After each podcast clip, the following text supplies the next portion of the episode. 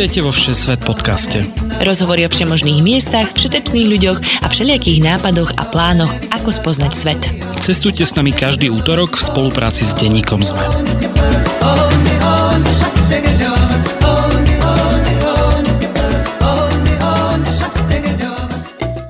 Ahojte cestovatelia a cestovateľky. Moje meno je Lukáš Onderčanin a vy počúvate novú epizódu Všesvet podcastu. Dnes sa nevyberieme až tak ďaleko od našich hraníc, no o to napínavejšie to bude. S našim hostom sa pozrieme do černobylskej zakázanej zóny, do miest Pripieť a Černobyl, odkiaľ havária jadrovej elektrárne v roku 1986 vyhnala väčšinu miestnych obyvateľov. Dnes však ide aj o oblúbenú a netradičnú turistickú atrakciu. Mne sa podarilo v Černobylskej zóne stráviť dva dní v roku 2016. Dnes sa však budem rozprávať s jedným z najpovolanejších odborníkov na túto oblasť, Dominikom Orfanusom.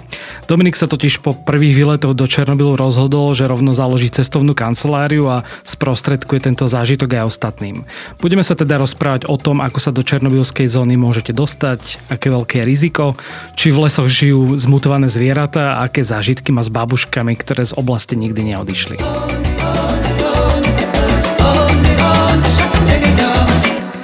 Ahoj Dominik, vítaj u nás vo Všesvet podcaste. Ahojte, ahojte. Ako sa máš, čo aktuálne robíš? Vynikajúco po minulo týždňovom výlete v Černobyle. Dva dní tak som nabitý energiou pozitivizmom. Stretol som samozrejme aj moju adoptívnu babičku, alebo tá babušku, ako si už avizoval, a takže, takže nemôže to byť lepšie. Takže pozitivizmom, nielen radiatívnym pozitivizmom teda, hej? Nie, nie, a paradoxne, paradoxne veľa, akože máme, máme ten taký úzus, že Černobyl a hneď si predstavíme proste, že nejakú tragédiu a tak. A, a to tam, áno, to všetko pod to patrí. Ale dnes, a prečo tam aj ja rád chodím, je, je vlastne Černobyl miesto nádeje. Miesto ako keby nového začiatku a miesto, kde môžeš pozorovať, ako si príroda berie späť to, čo tam človek nechal. My sme sa teda spoznali práve vďaka Černobylu, keďže ty si pôvodne ináč bývalý novinár, ale ja som sa vlastne do Černobylu dostal pred tými 5 rokmi tiež ako novinár, takže to bolo možno trocha iná skúsenosť, ako majú bežní turisti, pretože som viac času strávil práve rozhovormi s týmito babuškami, ale o tom sa budeme rozprávať, ale ako si sa vlastne ty dostal k téme Černobylu, alebo čo ťa tam vlastne prvýkrát prilákalo? Ja som sa tam dostal ako slepé kura k zrnu a, a ja som vlastne nevedel, že, že, že čo to je, že sa tam dá dostať, až kým mi to jeden kamarát Rus nepovedal, že tam bol a že či by som nechcel ísť s ním. A, a ja, že to samozrejme.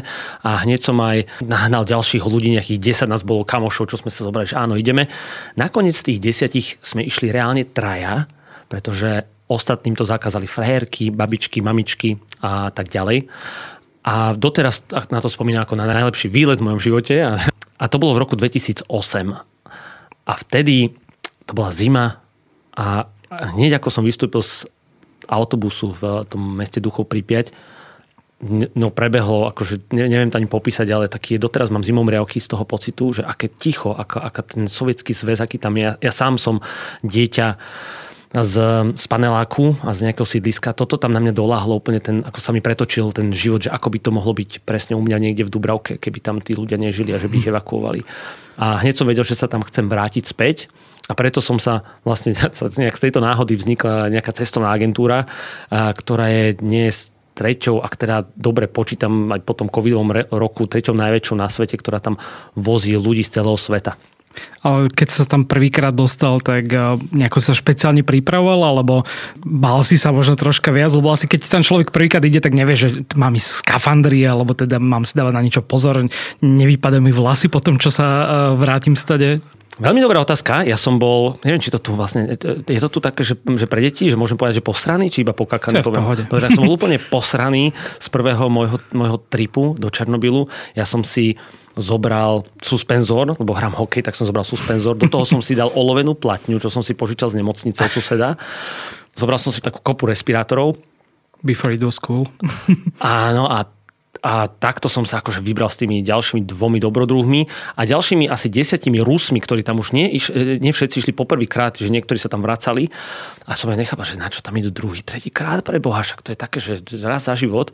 A samozrejme už na druhý deň som vedel, že prečo. A už som aj vedel, že ja pôjdem znova. A ja som popravde ten respirátor zahodil veľmi rýchlo, keď som vlastne videl aj tie hodnoty na, na tom dozimetri alebo Geiger Millerovom počítači, ktorý nosíme so sebou. Keď som videl, ako tam tí ľudia žijú a, a bývajú a pracujú, A tiež som si konečne tak akože doštudoval, že, že aké je vlastne aké je nebezpečné tam dnes ísť, čo hrozí, čo je to vlastne tá radiácia, ako ju môžem dostať. No potom som bol taký prekvapený, že každú sekundu v mojom tele vlastne radiáciou zmizne 8000 atómov, že banány sú radioaktívne a, a, a normálnych papame. A my sme vlastne všetci, všade radiácia, aj te, u teba v obývačke, tuto v tomto štúdiu. A akurát v Černobyle na niektorých miestach môže byť vyššia. Mňa to tiež prekvapilo vlastne, keď som tam išiel vtedy, tak e, sme zapínali tie dozimetre najskôr už v Kieve, len aby sme videli, ako to funguje. Uh-huh. A potom sme teda prišli do Pripiate a tie čísla boli vlastne také isté akože s výnimkou niektorých miest samozrejme, ale bežne v tom ovzduší, že to nebol veľký rozdiel proti Bratislave alebo Kievu, že nie je to také, že človek vstúpi do zóny a teraz všade je to tam nebezpečné. Tak, tak, dobre hovoríš. Hej. A, a, a dokonca, odkedy si ty tam bol a nasudul sa už nový sarkofág, tak tie čísla ešte klesli. Akože mhm. to, to, vlastne ty si bol cez leto a nasúval sa 30. novembra toho roku na 30. výročie práve starého sarkofágu a videli sme tiež akože pokles tej radiácie nielen v okolí elektrárne, ale napríklad aj v tej Pripiati a z okolia elektrárne zmizla napríklad beta radiácia, aspoň teda ne, nemá, ne, nevidíme ju tam teraz už na tých prístrojoch, ako sme videli predtým. A koľkokrát teda celkovo si bol nakoniec v Černobyle? Ježiš, Počítaš nemáš, to ešte? Nemáš ľahkú, ľahšiu otázku. Ja som to po desiatich razoch prestal počítať ale už som určite cestovku, ďaleko cestovku a, a bohužiaľ asi to nikdy nedopočítam, aj keby som si spočítal v kalendári, že koľkokrát som mal rezervovaný, že spočujem do Černobylu. Ale ak dobre teda počítam, tak čo skoro, ak budem udržiavať tú kadenciu, že aspoň raz do mesiaca sa objavím v Černobyle a sprievodcujem aspoň dva dní, tak čo skoro to bude jeden rok z môjho života. Budem už akože mať strávený ako keby v Černobyle, čo je teda môj druhý domov. Hneď takto v úvode by sme chceli poďakovať aj našim Patreonom. Ďakujeme každému jednému a jednej z vás, ktorí nás podporujete. Obzvlášť našim ambasádorom Radovanovi a Michalovi Mikušovi. Ak sa aj vy chcete stať našimi ambasádormi, skočte na stránku patreon.com a hľadajte Všesvet podcast. Máme tam niekoľko možností, ako nám môžete prispieť na tvorbu podcastu a každá jedna pomoc sa ráta. Ďakujeme, ste super. Poďme teda na taký ten život v Černobyle a ako vlastne vyzerá život v černobylskej zóne, pretože mnoho ľudí spovie, že to je teda iba mŕtva oblasť, kde teda nič nie je, ale ja osobne, keď som tam prišiel, tak som bol prekvapený, že tam je to mesto Černobyl, kde naozaj ešte vlastne žijú ľudia alebo tí robotníci, ktorí pracovali aj v elektrárni. Už len to, že tá elektráreň vlastne ešte nejakým spôsobom funguje, respektíve tam niekto pracuje, ma prekvapilo a okrem toho sú tam dedinky, kde žije pár tých babušiek, takže ako vyzerá vlastne život v černobylskej zóne? Život Černobylskej zóny bol tiež na moje počudovanie na ten prvýkrát veľmi čulý. A aj to, ako sa to tam ako keby kontroluje ten vstup aj to, čo, aké, aké práce tam stále idú, že tam ako m, mm, napríklad nejaký radioaktívny um, odpad, ale v tom zmysle, že nie je z elektrárne, ten sa teraz preváža akurát do úložiska, takže každý druhý deň máme prakticky zablokovanú zónu okolo elektrárne, nevieme prejsť naš, našimi minibusmi, takže musíme sa držať akož mimo a potom nás až po obede pustia. A to je, to je vlastne scéna na najbližšie 3 roky, ale pomimo toho sa tam aktívne pracuje s drevom, sa tam aktívne pracuje s nejakým šrotom, ktorý sa deaktivuje a vyváža sa. Je tam stále veľa aktívnych požiarníkov, pretože to, to riziko tých lesných požiarov je tam fakt vysoké. Aj ste možno zachytili, posledné dva roky sme mali také, že veľké požiare, aj, aj veľa z takých uh, miest, kde sme chodili s turistami, tak uh, vyhoreli. Akože tá stále tá zóna zamestnáva vyše 5000 ľudí, ktorí sú tam non-stop. Buď sú tam tak, že sú tam dva týždne v skúse a potom dva týždne majú voľno, alebo ako úradníci tam 4 dní pracujú a 3 dní majú voľno, takže majú ako keby skrátený týždeň.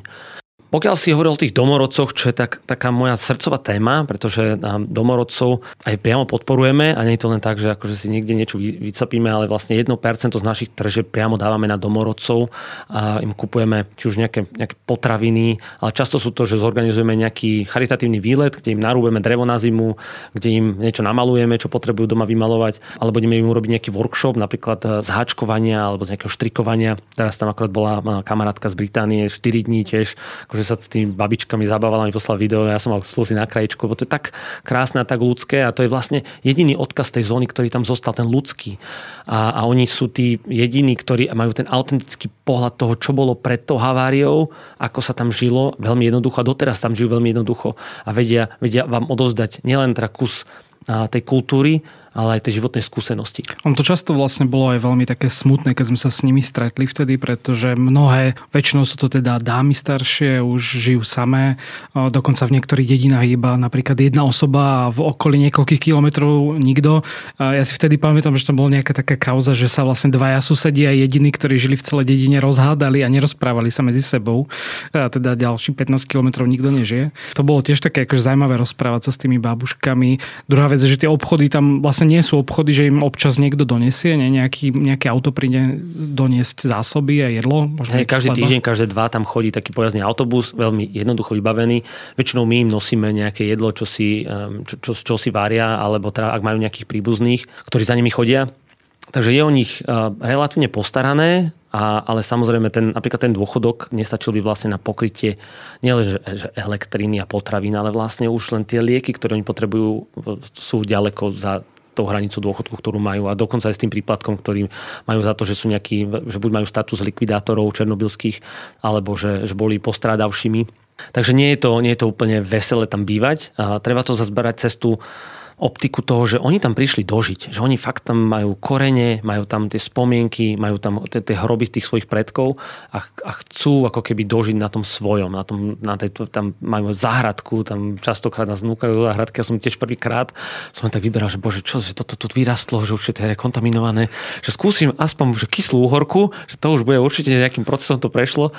A, a, ale popravde, akože keď sme tam aj dozimetrom chodili, ale tam im dozimetristi chodia pravidelne napríklad kontrolovať studne, či tam nemajú nejaké radioaktívne látky, tak je to vlastne super čisté a oni bývajú v tých zónach, kde ten spád bol buď žiadny alebo veľmi malý. Ja si pamätám, keď sme boli v tej poslednej dedinke, teraz neviem, či to je kupovaté, alebo niekde úplne na konci. Tam nebol Dnieper? Že kde, kde už... oh, hej, hej, vedľa kúsok hmm, už od to Dniepru. Teremci. Teremci. Nám tam pripravili také pohostenie a si hovorím, že tak čo môže byť horšie na jedenie v radioaktívnej zóne ako ryby a huby a oni spravili ryby a huby. a, a teda akože bolo to také veľmi neslušné odmietnúť vtedy, lebo však tam asi nechodí veľa návštev, takže oni naozaj povyvárali vtedy. Áno, to bol Ded Vása, to je ináč najmladší, najmladší um, akože člen tých, tých babušek alebo tých domorodcov. A on má teraz, myslím, 65, vtedy mm-hmm. mal, myslím, okolo 60 Ináč medzi tým mu zomrela žena, ak mm-hmm. si mhm. pamätáš pani Matriona, ale už má novú, takže e, okay. niekoho, neviem teda, ako sa, ako sa tá láska teda takto rýchlo tam uh, šíri, ale už má teda novú. A dnes by ťa ponúkli určite nejakými dobrými vajcami tam od tých ich sliepok, prípadne zase nejakými akože hubami. Jedlo bolo dobré, no troška sme to myslím, že filtrovali tou nejakou domácou samohonkou, nejakou vodkou myslím, a podobne. že koniak má taký dobrý. Alebo koniak, no, že trebalo to nejako ne, dezinfikovať, sme si povedali, že možno toto pomôže. Čo teda neviem, či je pravda, ale zatiaľ teda žijeme všetci, takže uh, bol to celkom zážitok. Ale aj napríklad vodka sa podávala likvidátorom eh, po havárii, pretože vodka pomáha štítnej žláze sa ako keby uzavrieť niečo, ako keď si dáte jodové tabletky a tým pádom ten najradioaktívnejší jod, ktorý tam bol dva týždne po havárii alebo teda po uzavretí, tak sa vám ne, tak nedostal na štítnu žlázu, to, to znamená, že sa vám nedostal do tela. Tak, mm. to, tak toto sa tam normálne ako praktizovalo ako metóda, takže sa nalievali vodku. Preto im to doteraz tam žijú aj s vodkou. A niektorým to vydržalo, áno, dodnes, áno. Ale treba povedať, že tí ľudia vlastne boli na začiatku väčšinou vyhnaní alebo teda evakuovaní z tej zóny a vrátili sa tam ako keby ilegálne, nie v tých prvých rokoch. Áno, napríklad tie teremci, kde si bol, tak tam sa ľudia schovávali v pivniciach, v, v pôjdach a keď prešla hliadka, tak sa zase nás vrátili k váreniu a tak ďalej. A potom tam zostali, tá zóna ich nejako začala akceptovať, že tam teda sú, že tam idú dožiť. A veľa z nich sa tam aj zamestnalo, to bol taký paradox, že vlastne oni, oni potrebovali samozrejme nejakú obživu, aby tam ostali, e, veľa z nich bolo ešte v nejakom produktívnom veku, či v 50 alebo pred 60 a takže sa tam zamestnali a niečo tam robili a tak tam teraz vlastne ostali žiť, lebo tam aj, aj, aj vďaka tomu, že tam majú teda priateľov alebo bývalých kolegov. A odkedy sa vlastne Černobyl stal takouto turistickou atrakciou, keď tam začali chodiť akože cudzinci pozrieť sa na tie následky?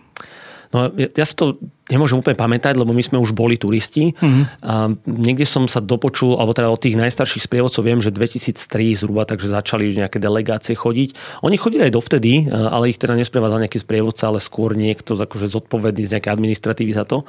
A, a ono dovdnes nie je uznaný černobylský turizmus ako turizmus, takže nemá ako keby zákonom nie je nejako, nejako podkutý. Teraz sa to snažia akože nejako, nejako vylevitovať, lebo tam sa bije niekoľko vecí. Jednak to, že zóna sama o sebe je ako keby štát v štáte a na to musíte, na tie podmienky musíte našiť niečo ako turizmus. Uh-huh. Ale už ja čo som si tak pozrel štatistiky, tak no, si myslím, že už tých 2011-2012 sme videli už, že ten turizmus ako keby rastie, že, že ten world of, word of mouth funguje, že tí ľudia, ktorí si to proste dali na Facebook, bol som v Černobyl, tak ich kamoš sa pýtali ako vnímajú tých turistov miestni? Keď, akože neviem, či koľky z tých ľudí sa naozaj dostanú vlastne do kontaktu aj s tým babuškami a podobne, alebo s tými ľuďmi, v, čo pracujú v elektrárni, že vnímajú to ako nejaký príspevok k tomu, že OK, prinášate nám aj peniaze, alebo je to, že ste sa prišli pozrieť na nás ako na nejakú zoo a podobne? Je to veľmi individuálne. Teraz si myslím, že už sú takí zvyknutejší na tých turistov. Aj čo sa týka nejakého policajta alebo niekto, kto teda vás kontroluje, aj vedia pár slovíčok po anglicky, čo predtým vôbec nebolo a ťažko bolo sa vôbec niečomu dopracovať. A, a, a vnímajú to, myslím si, že pozitívne. A aj keď doteraz veľa z nich, a hlavne tá staršia generácia, nechápe, že na čo sa sem tí ľudia chodia pozerať, keď môžu ísť niekde na nejaké pláže alebo niekde do Egypta na pyramídy. Takže je to ťažké vysvetliť, lebo stále je to samozrejme tragédia pre nich, je to ako keby taká jazva. A samozrejme je cítiť aj to, a to bolo cítiť aj, aj teraz uh, posledné mesiace, keď sa zvyšovali zase ceny za, za povolenky, za vstup do tej zóny, že proste berú nás stále ako nejakú dojnú kravu, akože to ako turistov a, a je to cítiť na tom, že napríklad my ako zahraniční, tak máme oveľa drahšie povolenky, ako majú Ukrajinci. Mm-hmm. Že Ukrajinci sa tam vedia spozrieť za, za celkom, celkom malé peniažky, ale proste to, akože my sme diskriminovaní. A teraz ja to aj chápem, že oni tam, tam sú nižšie mzdy a tak ďalej a tak ďalej, ale to by ako keby na našej strane by to nefungovalo. Proste u nás sme si v tomto smere všetci rovní. Takže dneska sa vlastne do zóny nevieš úplne dostať bez cestovky, respektíve akože ilegálne asi, hej, že však sa často hovorí tí stalkeroch, ktorí tam sa chodia skrývať niekde do Pripiate, ale inak potrebuješ cestovku na to, aby sa tam dostal. Áno, potrebuješ mať oficiálne papiere vybavené je to najlepšie, akože je to najľahšie s cestovkou, lebo keby si, kým si sa dofaxoval niekde do, nejakej, do nejakého úradu a, a začal uh, im vysvetľovať, že tam ideš kvôli nejakým vedeckým účelom alebo niečo podobné, tak to...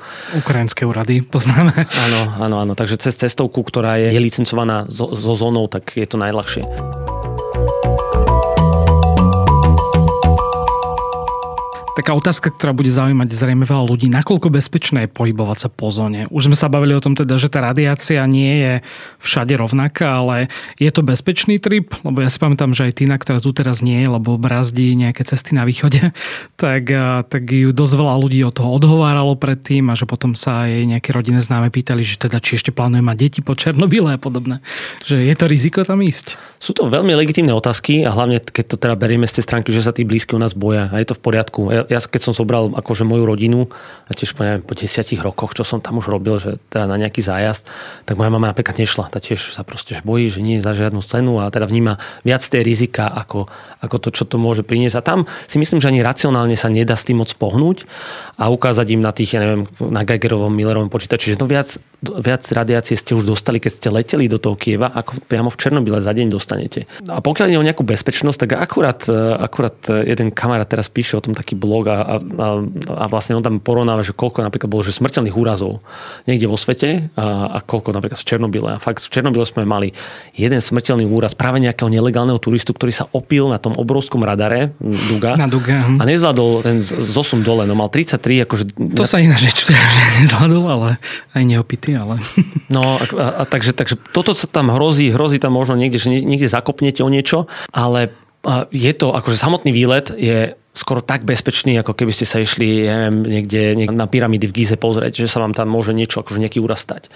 Viac ľudí však zaujíma to, že čo sa mi môže stať po výlete, že keď teraz som tam bol a náhodou niečo budem mať tie deti a tak ďalej a tak ďalej, tak pokiaľ ste nezačali napríklad jesť e, zeminu niekde e, v Černobyle, alebo sa nevyválali v nejakom hotspote, alebo uh, neviem, čo by ste museli spraviť, lízať nejaký sarkofág alebo čo, tak, tak je až, až nulová šanca, že by ste mohli si odniesť z Černobylu niečo iné ako spomienky. Sa Ale st- neodporúčaš úplne, aby si ľudia brali suveníry, lebo už som počul prípadlo, že donesol som si kamienky a hlinu z Černobylu. Máme, nie. máme doma vystavenú na poličke. Určite nie, takže toto je všetko v tých pravidlách zóny, toto sa nemôžete si ani sadať v rámci zóny nikde na zem, ani si pokladať veci, či už ide o foťák alebo nejaký mm. batoch. A, a teda nie preto, že by tam akurát by ste trafili nejaký hotspot, ale mohli by ste zobrať nejakú, nejakú častičku, ktorá tam niekde proste sa, sa, sa vyplavila, alebo sa tam nejako dostala, sa ju tam odfúklo. Čo sa týka kontaminácie teraz turistov, dobre, tak z nejakých 10 tisíc ľudí alebo 11 tisíc ľudí v 2019 sme mali trikrát, že sme že, že sa turistovi kontaminovala obu. Dobre, akože nie ani, že on bol kontaminovaný, ale náhodou sa išiel niekde vycikať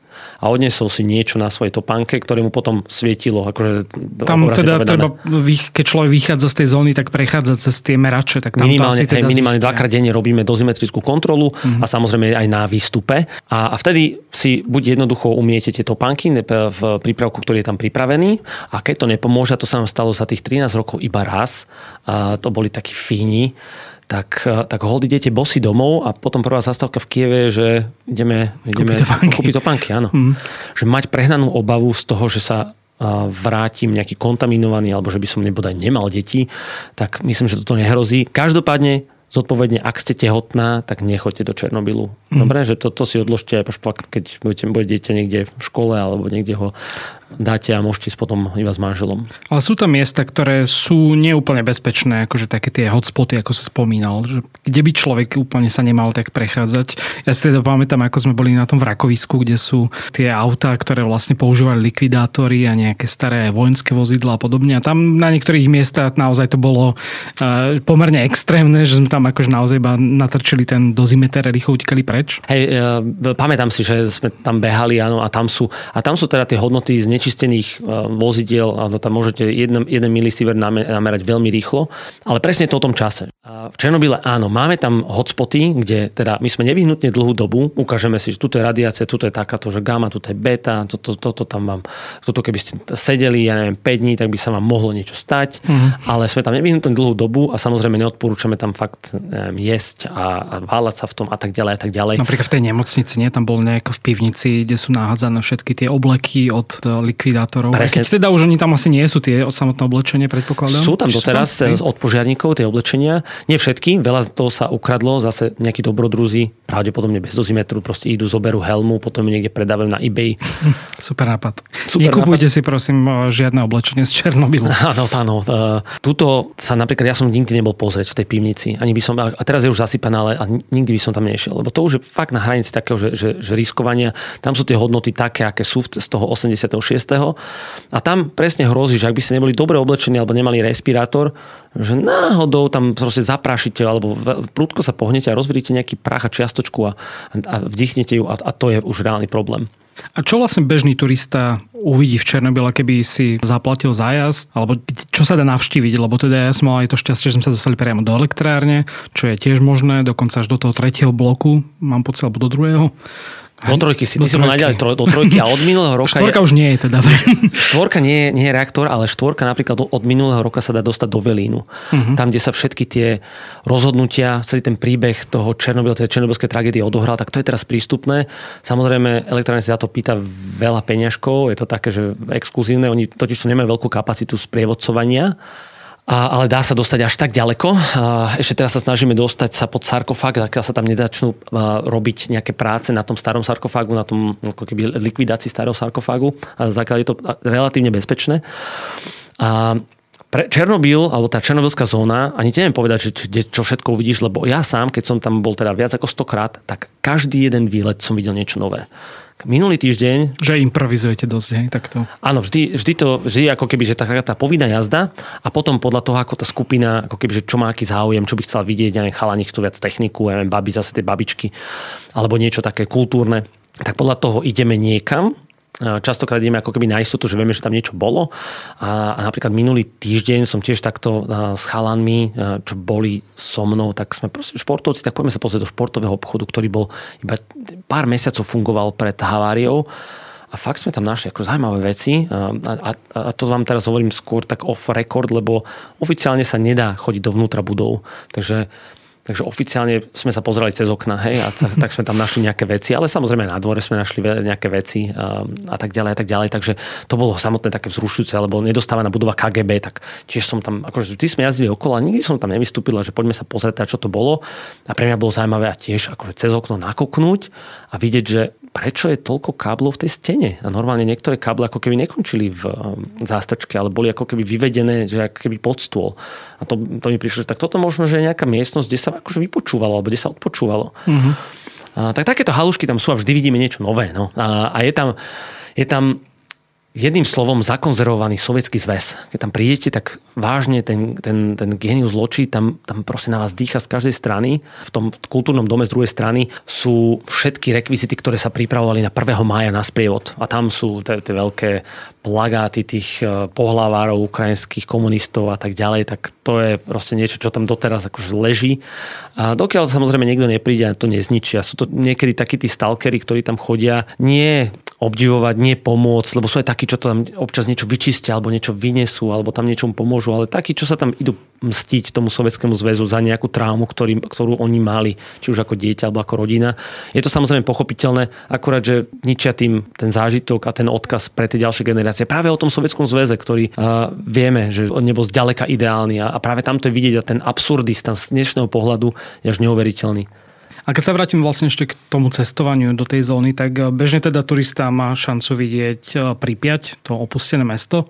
Potom, ak by tam aj chcel zostať, čo si spomínal teda, že bývajú viacňové výlety, tak my sme vtedy prespávali v takom veľmi jednoduchom hoteliku v Černobyle, priamo aj s takými tradičnými sovietskými ranejkami a podobne ale teda dá sa pozrieť aj do tej elektrárne alebo na ten radar Duga, ktorý myslím, že bol jeden z najväčších v celom Sovietskom zväze, ak sa nemýlim. Uh-huh. Takže to sú také miesta, ktoré akože môžem vidieť, keď tam prídem ako turista.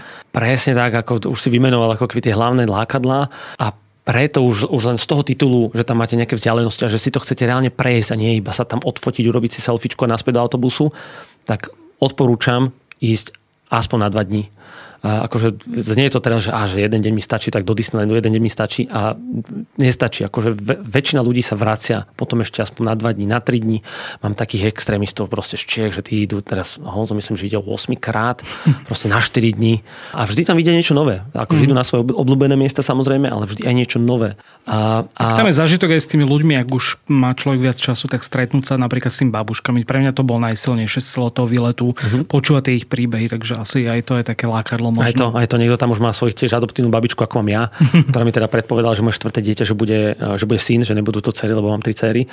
A, a vážne sa tak aj stalo, takže vlastne druhý človek, ktorýmu som ja volal, že teda sa nám narodil syn, tak bola babička v Černobyle, že teda mal, mali ste pravdu a, a doteraz, akože keď som mi navštívil minulý týždeň, tak samozrejme ukazujem fotky, videá a, a niekedy, niekedy sa aj zavoláme teda, že s babičkou, že, že ako sa má pokiaľ ide o to, čo tam vidíte, tak len samotné mesto Prípiať malo 50 tisíc obyvateľov to mať a to sú všetko paneláky, to znamená, to je polka Petržalky, ktorú za deň nejako neprejdete. Fakt iba tie najhlavnejšie veci, námestie, Luna Park, možno niekde sa pozrieť e, do prístavu, e, k bazénu a to je všetko. To je všetko.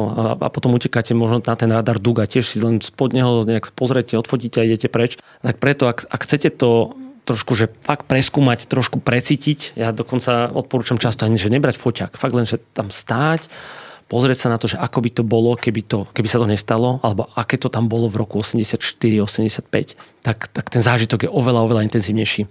No a o tom spaní, áno, je to veľmi jednoduché, tie podmienky v tom Černobyle, Onibo bunkový, alebo teda taký papendeklový hotel, aj keď teda čistý, bol postavený až po havárii a tam sa samozrejme nerátalo, že budeme tam stavať nejaké trvalé budovy.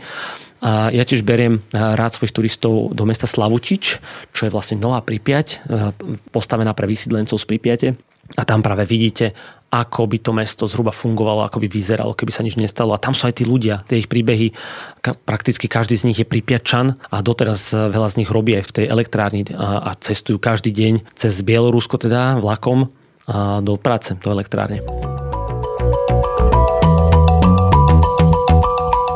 Čo je pravda, je tam veľa takých vecí, ktoré sa hovoria o černobylskej zóne, o tom, že tam behajú nejaké zmutované zvieratá, videl si nejaké trojhlavé kone a podobné veci, alebo čo také za bizarné príhody máš zo zóny? No, dostávame občas otázky takéhoto typu a je pravdou, že nejaké mutácie boli zaznamenané e, tesne po havárii na živočíchoch. Na prírode to trvá dlhšie a tam sa to dá odsledovať e, či už na nejakých, e, na nejakých rastlinách, ktoré tam vysadíte, ako jeden slovenský vedec, ktorý tam pestoval soju alebo pestuje soju a vidí tam tie mutácie v rámci, v rámci tej soje, ako sa vyvíja, či už je to pri elektrárne alebo teda ďalej od elektrárne. Avšak voľným okom je ťažké niečo vidieť. Akože ja tak niekedy akože zaznamenám, že nejaký strom tak tak zvláštne rastie, alebo padol a teraz rastie zrazu na bok, ale to môžete vidieť aj niekde tuto v lese. Takže na mutácie asi ne, akože to, to, to, to vám neviem nikto slúbiť, ale pokiaľ ide o tú prírodu a napríklad o tie kone, tak tam žije vyše stovky eh, divokých koní Převalského, ktorých tam vysadili ako taký nejaký experiment a im sa tam veľmi darí. Práve preto, že tam ten človek ako keby nie je. To isté eh, iná príroda, či už sú to medvede, alebo, alebo losy, alebo... Si, je tam hrozne veľa psov, nie? Ja som teda robil rozhovor s jedným tvojim známym, teraz mi vyšlo meno, s Lukasom, mm-hmm. ktorý, ktorý sa práve stará o tých psov v Černobylskej zóne, takže to tiež zaujímavé vlastne, že tam je veľa takých tulavých šteniatok a podobne. A to sú všetko ináč predstav si, to sú potomkovia tých psov, ktorí tam ako keby ľudia nechali. Mm-hmm. Že oni sa rozmnožili ďalej, potom si ich akože adoptovali, ale ne, že adoptovali, a tak boli tam popri tých ľuďoch, popri tých jedálniach a normálne dnes je ich vyše 1500, ak sa dobre pamätám na nejaké posledné číslo, o ktoré teda on sa stará tak, že ich vakcinujú a ich nejako sterilizujú a tak ďalej, že on tam má tiež tak, taký dobrovoľnícky program. Sú tam napríklad vlky, je tam líška samotné pripiati, ktorá dokonca viete nakamiť z ruky. Takže tá príroda je tam dnes veľmi, veľmi pestrá. Mal si nejaké také bizarné skupiny, ktoré sa prišli teda pozrieť a mal si s nimi nejaké vtipné zážitky, alebo aj nevtipné? Ja už tak hovorím, že mne sa stalo asi všetko v tom Černobyle, či už to je od toho, že, že sme mali policajtov na hoteli, alebo policajtov vo vlaku, keď sme ešte že zo Slovenska chodili vlakom reálne pokazil sa nám autobus, potom sme sa museli nechať odtiahnuť. E, mal som strateného turistu, bože, Toma z Ameriky, ktorý sa nám stratil a, a on teda sa stratil cieľene, lebo išiel sa akože pozrieť niekde do bytov, čo by sa teda nemalo. A, a samozrejme, ja keď som tak počítal, tak som niekde ho napočítal málo aspoň sa pohol so skupinou ďalej. Hej, hej, a potom som, že fú, že tak niekto nám to chýba, potom som teda identifikoval, že Tom. Ale sa... nezistili ste to už večer na hoteli? Nie, nie, to nás volali na checkpointu, že je tu nejaký Američan, sa tu pohybuje, že nechýba vám niekto, že jež, chvála Bohu. A to som ho už teda vyše hodiny hľadal po pripiati, že, že sám po takých miestach, kde som ešte nikdy nebol a myslím si, že veľa ľudí, akože nemali tam vôbec chodničky, takže som sa aj tak hovoril, že, fú, že tuto, aj keď sa ja stratím, tak mňa nikto nenájdete. A, takže stalo sa mi už kadečo a väčšinou to akože aj s odstupom času veľmi úspevné a vtipné príbehy. Sú to veci, ktoré ako keby dávajú tomu trošku šťavu, lebo ten Černobyl, aj keď tam ideme samozrejme za tou exkurziou, ideme sa tam násať tú atmosféru, ideme sa tam niečo dozvedieť, ideme sa niečo naučiť, ideme sa tam stretnúť s nejakými ľuďmi, ktorí si pamätajú viac ako my, tak ideme tam predsa s kamarátmi, ideme sa tam ako keby aj trošku odviazať. Takže niektorí to niekedy aj prepisknú, či už to je s koňakom u deda Vasa, alebo niekde na hoteli. Pamätám si, ja neviem, napríklad môj dobrý kamarát Robo Forman, ak toto počúvaš, tak spomeniem, ako si si dával dole gate v reštaurácii, že nám ukážeš tvoje tetovačky a akorát došiel manažer pozera, že čo to tu vy robíte, akože, prečo, prečo tu je nejaký striptease. Uh, takže takéto vše, všeho chuť, všeho chuť e, zážitkov. Ešte máš poznámka, že radioaktívny robotník, to je čo? Pred, myslím, že dvomi rokmi sa stalo, že na checkpointe začal hulákať do zime, teda ako už dlho nie. A, a, a jeden robotník, ktorý tam teda chodil presne na tie šichty, že na tie dvojtyžňové, tak bol celý zamorený. A aj keď mu teda dali dole oblečenie, tak bol zamorený, akože mal už telo zamorené a to, je, a to, je, to sa už akože nestalo, že 10 ročia. A zisťovali, že čo sa stalo, predtým ako samozrejme izolovali, tak zisťovali, že, že čo tam vlastne robil. A on mal na starosti stráženie časti elektrárne, alebo teda teritoria elektrárne, kde boli zakopané nejaké zvyšky po výbuchu lebo, lebo predtým, ako sa urobila buriakovka, to je ako keby také skladisko radioaktívnych materiálov, tak sa musel zakopávať niekde pobliž elektrárne. No a on práve asi strážil túto čas a videl, že videl nejaký kábel, z, z, že trčí zo zeme. No tak kopal, kopal, že tá kábel a mediuj ale veľa a tak, takže si vykope a že potom to niekde odnes sa z peňaží. No len teda kopal na mieste, kde bolo teda dosť radioaktívne celý samozrejme, všetko to tam bolo uložené a, a tak to nejako násal. Tak, takýto hlúpy zišný čin bez nejakého vôbec nejakého základného merania alebo vôbec nejakého základného Filipa, že však robím cooling shop v Černobylskej zóne, tu sa niečo stalo, tak viedol k tomu, že bolo z toho veľký poprask. A už sme sa teda predtým m, mm, tak dotkli toho seriálu Černobyl, ktorý bol veľmi populárny a predpokladám, že tak, keby nebola pandémia, tak asi prúdko zvýši záujem o návštevu do Černobylu. Ako to podľa teba zmenilo možno aj tú návštevnosť? Je to také, že sa naozaj ozýva viac ľudí z celého sveta a predpokladám, že veľa ľudí netušilo vlastne ani možno ani samotný príbeh Černobylu, lebo Dobre, u nás to nie je až tak ďaleko, takže asi mm-hmm. všetci vedeli, čo to je, ale predpokladám, že nejakí Američania možno o tom až tak veľa nevedeli. Takže je to niečo, čo môže mať veľký vplyv na to, ako tá zóna bude vyzerať? ťažko, ťažko mi to súdiť. Ten seriál bol veľmi dobre spravený. Si myslím, že ten sovietský duch bol z neho presne cítiť. A ak, ste, ak sa vám páčil, tak, tak zážitok z Černobylu bude ešte intenzívnejší. Ten normálne, ako, ako, tak, keby ste vynásobili desiatimi ešte. Takže... Môžete si spraviť fotku ako súdruh diatlov. Po, pomaly áno, áno, áno, pomaly áno. Minimálne v tom Velíne, teda, ktoré číslo 4, kde ja som tam ešte teda nebol. Tiež čakám na príležitosť, kedy sa tam bude môcť dostať s turistami. A videli sme už pred tým seriálom, že sa ako keby ten, ten turista, ktorý bol väčšinou veľmi špecificky, boli to dobrodruzi, boli to fotografi, boli to ľudia, ktorí hrali nejaké hry, tak zrazu to bol už taký skoro mainstream, že fakt ľudia iba čo o tom počuli, nemali o tom ani moc načítaného, predtým proste chodili turisti a niektorí som mal pocit, že vedia viac ako ja o tom mieste. A, a teraz už začína chodiť taký mainstream a presne aj ten seriál to ako keby podporil, že masy sa o tom začali dozvedať. A Tuto sme už narazili, už si myslím, že v nejakých momentoch roku 2019 na nejaké kapacity zóny. Že už len tam akože dostať sa cez checkpoint a, alebo byť niekde na nejakom mieste sám alebo bez turistov a odfotiť sa, už začínal byť problém. A to teda tie jednodňovky, to bolo, to pomaly sa fotili z autobusu iba, že ani nevystúpili. A my sme tiež mali problém už. A na tých dvojdňovkách je to jednoduchšie, lebo tam väč, viete byť aj že prvý v Pripiati, alebo viete byť do západu slnka. Takže viete si veľa vecí prejsť potom sami. Ale už aj to bolo tak, že, že zrazu tam proste niekto je dlho, alebo aj tí stalkery tam niektorí zostávali, tak ste počuli od niekaď nejaký šumot alebo nejaký praskot niečoho. Mm.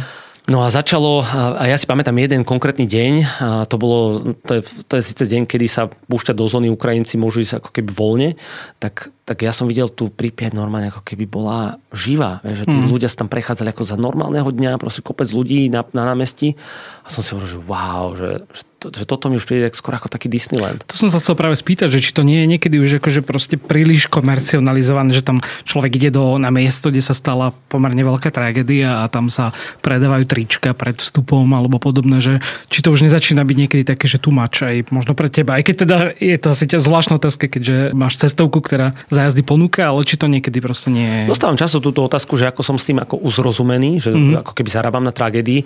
Ja to tak vôbec nevnímam, pretože práve ja si myslím, že reálne tej zóne pomáhame. Nielen cez tie peniažky, ale vlastne my pomáhame tej zóne písať ten príbeh ďalej. Že keď ten príbeh proste bol tragický, mal, má tú pachuť tej tragédie, tak teraz práve je to ten príbeh tej nádeje. A keď tam budeme nosiť tých turistov a budeme im hovoriť o tom, čo sa tam stalo, ako sa to stalo, tak si myslím, že môžeme robiť aj, aj v budúcnosti ako ľudstvo lepšie rozhodnutia. Či už pôjde o, o nejakú jadrovú energetiku, ale aj vôbec o nejakú bezpečnosť a, a vôbec cenu za to, že čo, čo chceme dať za nejakú napríklad lacnú energiu. Čo bude podľa teba so zónou ďalej? Lebo ono, samozrejme tam asi príbudajú obmedzenia, aj to teda zdražieva. Nehrozí napríklad, že vláda by úplne zakázala návštevy, alebo je to súčasne akože pomerne veľké lákadlo ísť na Ukrajinu, takže vlastne príjem peňazí. No je to e, teraz destinácia na Ukrajine číslo jeden, že, mm-hmm. že nič, e, ako keby nič nie je také populárne ako Černobyl dnes. Takže si myslím, že skôr tam ten turizmus sa bude rozvíjať. Záleží akej forme, lebo ja vnímam takú, tú, taký ten kinder management v tom, že tak robíme nejaký turizmus, ktorý nevoláme turizmus, skásujeme ľudí za toto, toto, toto, to, a potom im ponúkame nejaké slabé služby k tomu. A slabé služby myslím napríklad toalety, aby boli vôbec také, že ľudské podmienky pre toalety. A to už to dlho, dlho nebolo. Aj teraz vlastne v prípete sú tu bunky, kde môžete ísť na vecko, ale nie je to tam akože to najúžasnejšie, čo tam zažijete. Nie sú to samozrejme nejaké budky. Hej, asi tak, že nesadať a poriadne si pomieť ruky. A toto vidíme, že sa to trošku zlepšuje. Tým, že to je štátna zóna, tak sa tam nepúšťa komerčný sektor, čo, na čo trpí napríklad to, to hotelierstvo. Že tie hotely sú tam, nemajú konkurenciu, takže veľmi slabúčké. To isté, čo sa týka jedla. A presne s tým spojené, že síce Ukrajinca tam na, na, napapá za 50 centov, ale cudzine sa tam napapá za nejakých 8-9 eur. Uh-huh. A teraz... A je to taká školská jedala. Tak je to taká hej, školská jedala. On to má svoj čaro. Samozrejme, ten, ten sovietský feeling máte z toho akože ešte viac, ale je to akože fér, že mne to tak moc nepríde. Takže verím, že tuto aj my pomôžeme práve tým našim, oni tomu hovoria, že západňarský pohľad, čo my si zase vnímame západňarský pohľad niekde inde, ale tým, že my sme akože už tá Európa a Ukrajinci vnímajú, že oni nie sú ešte Európa, tak, tak prinášame tam ako keby takýto vietor a tlačíme na to. Im sa to moc nepáči, ale skôr či neskôr si myslím, že to musí s týmto smerom, lebo akože bude to vyzerať také, že urobené šuflikansky celý mm. ten turizmus. Ako to vyzerá teraz? Kedy napríklad najlepšie obdobie ísť do Černobylu? Je nejaké je tam lepšie v zime, v lete, alebo naozaj sa to oplatí za každého počasia? Hm, záleží. Každé, každé obdobie má svoje čaro. Záleží aj na tom, čo máte vy ako obľúbené, alebo či ste fotograf, lebo v zime tie fotky sú oveľa, oveľa silnejšie ako niekedy v lete, keď je všetko zarastené. Pokiaľ ide o to najlepší výkon za najlepšiu cenu, si myslím, že je najlepšie ísť buď nejaká neskorá jeseň, alebo skorá jar, kedy jednak nie je ešte veľa ľudí, alebo už veľa ľudí v, v zóne a aj tie dni sú relatívne dosť dlhé na to, aby ste mali dosť dlhú tú exkurziu. A napríklad sú opadané listia, alebo ešte nie sú listia, takže vidíte proste všetko to, čo tá príroda už zakryla a v lete to nie je vidieť. Nehovoriac o tom, že cez leto musíte nosiť dlhé rukávy, dlhé gate, potíte sa, tam je tam veľa komárov v samotnej Pripiati. Takže e, je to síce akože turistická sezóna leto, ale nie je toto najlepšie, si myslím, že pre toho turistu, keď ide pozrieť do zóny. Aj, ale zase treba povedať, že aj keď je to také zarastené, tak to má svoje čaro. My sme tam boli, myslím, že na jar v apríli niekedy, tak to tak iba začínalo, mm. ale že aj to zarastená Pripiat je napríklad celkom zaujímavá, kde vlastne tie paneláky ani veľmi nevidno medzi tými stromami problémami? Áno, áno, je, je to presne, že tá jar je, že džungla v meste, ale cez leto tam prídeš, tak to už je mesto v džungli.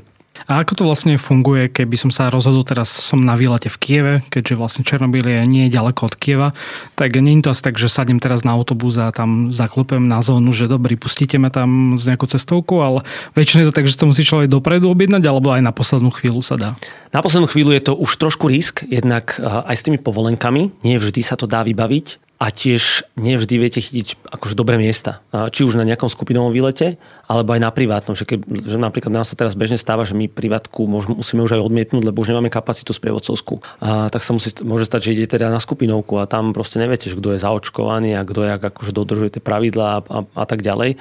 Takže odporúčam plánovať kľudne aj mesiace dopredu. Je úplne, je úplne v pohode prenášať ten výlet, že ho vedieť odložiť. Proste, to je, to je oveľa ľahšie ako to, že si to buknete 24 hodín dopredu, lebo už som v Kieve, už viem, že mi letí lietadlo. Vtedy sa práve môže stať, že už bude buď mimo kapacitu, alebo že, že teda tú povolenku nedostanete. Ale to je vlastne aj taká dobrá kombinácia s tým Kievom. O Kieve tiež sa určite oplatí vidieť, takže odporúčam určite. spojiť aj Kiev, aj, aj možno ďalšie časti Ukrajiny. A ešte taká side note vlastne pre tých z vás, čo budú chcieť ísť do samotnej elektrárne na tie či už 3 alebo 4 hodinky, to je exkurzie dovnútra, tak tam je to stále ten taký socik, že tam aspoň 15 dní dopredu potrebujú vedieť a tam dokonca také, že skeny pasov a tak ďalej, že tam je to, tam, akože tá security je na vyššej úrovni teda ako do samotnej zóny.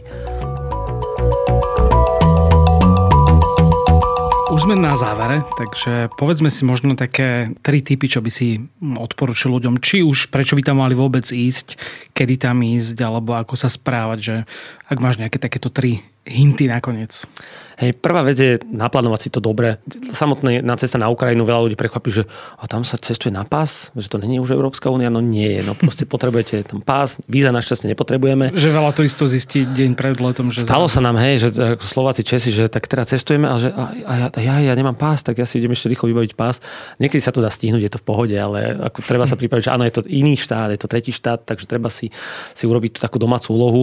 A my aj posielame ľuďom taký nejaký sprievodca tým, tým Kievom, aby vedeli, že vôbec aká je tam mena, že sa tam hovorí po ukrajinsky alebo po rusky. Toto sú nejaké základné veci, ako sa dostanete z, z letiska tak, aby vás neošmekol nejaký taxikár. Potom odporúčam si to naplánovať tak, že aby ste fakt nešli na, ten, na tie rýchlo kvasené výlety na ten jeden deň, ktoré síce sú akože cenovo strašne zlaté a, a pekné, ale ten zážitok um, väčšinou nenaplnia. Ako keby ne, ne, nebude z toho to, čo by ste asi očakávali od Černobylu, že vám dajú ten príbeh. Akurát minulý týždeň som stretol takých chalanov z Ekvádoru, čo s nami išli a teraz s inou skupinou, s inou sprievodkyňou a hovorím, že vy ste len kvôli tomu prišli? že no, áno, áno, že ako z Ekvadoru, chudáci mali iba mikiny, už mrzlo pomaly v Kieve. A nechcete nejaké bundy a tak. A oni, že, že nie v pohode, že my to vydržíme. A ja, že a na koľko ste prišli? Že, že na, však na deň. A si že fú, že je strašná škoda, chalani, že na deň, proste, že na taký akože rýchly výlet, hlavne teraz, keď prevažujú to radioaktívny materiál, uzatvárajú tú zónu, aby teda prešiel ten vláčik. A tak vlastne polku dňa vy sa nemôž, nedostanete do tej prípiate, takže strávite čas v Černobyle na, tom, na tej duge a niekde inde.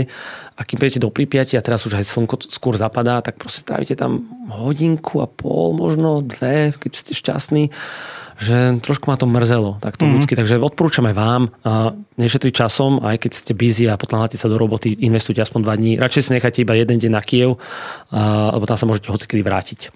A možno ešte, čo sa týka nejakej jazykovej výbavy, tak tým, že sme mali pandémiu a veľa sprievodcov už nie, nie sú sprievodcovia, tak je reálne problém ako keby napasovať sa na nejakú československú túr, alebo teda výlet, kde je výklad po československy, že buď teda ísť tou angličtinou, čo je také, že, že safe bet, že tam, tam akože budete mať ten výlet a všetko, len je to po anglicky, alebo si teda ten slovenský český výlet plánovať tiež zase mesiace dopredu, aby ste si uchmatli miesto, lebo to je zase tie, tie výlety, ktoré ja sprievodcujem, sa väčšinou veľmi rýchlo minú tam tie miesta. My máme nejakú kapacitu, nerobíme veľké autobusy.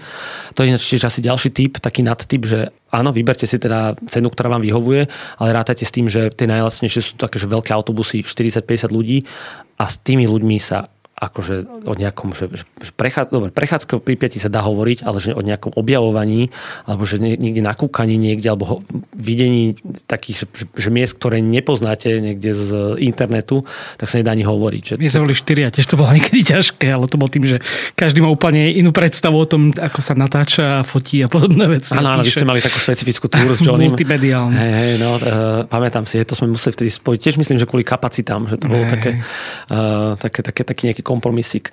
Takže toto by som tak odporučil. No a, a hlavne istým, ako keby s, tým, s tou otvorenou myslou, že myslím si, že už je dosť dôkazov aj, aj literatúry na to sa dočítať, že aké nebezpečné je to ísť do toho Černobyla, respektíve aké bezpečné a ísť e, sa skôr sa na to tešiť, ako ja som sa teda na ten môj prvý výlet pripravoval s tým suspenzorom a s respirátorom. Inak respirátory dávame my zadarmo akož ľuďom, či už je pandémia alebo nie. Takže kto by ste mali záujem možno trocha adrenalínu, ale teda hlavne vidieť no, taký významný, často aj tragický vlastne príbeh Černobylu, ale možno vidieť práve, ako sa zakonzervoval ten sovietský život, tak eh, odporúčame teda výlet do Černobylskej zóny. Nie je to ďaleko od Kieva, takže ani z toho Slovenska to nie je tak ďaleko, ako letieť tam z Ekvadoru na otočku.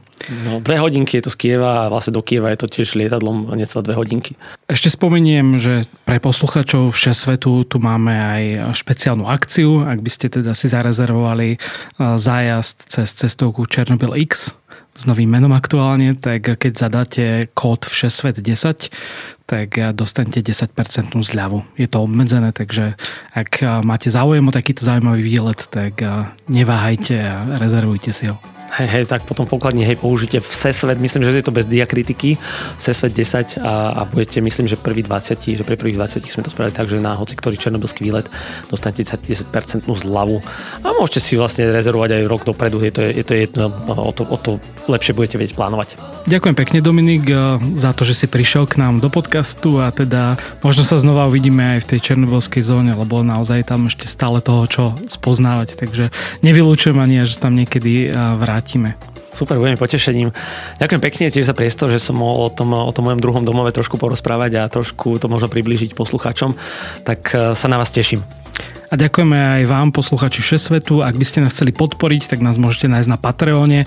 Dajte si iba vyhľadať Všesvet podcast a budeme radi za každý príspevok, keďže na tomto robíme väčšinou v našom voľnom čase. Tešíme sa na budúce. Ahojte. Ahojte.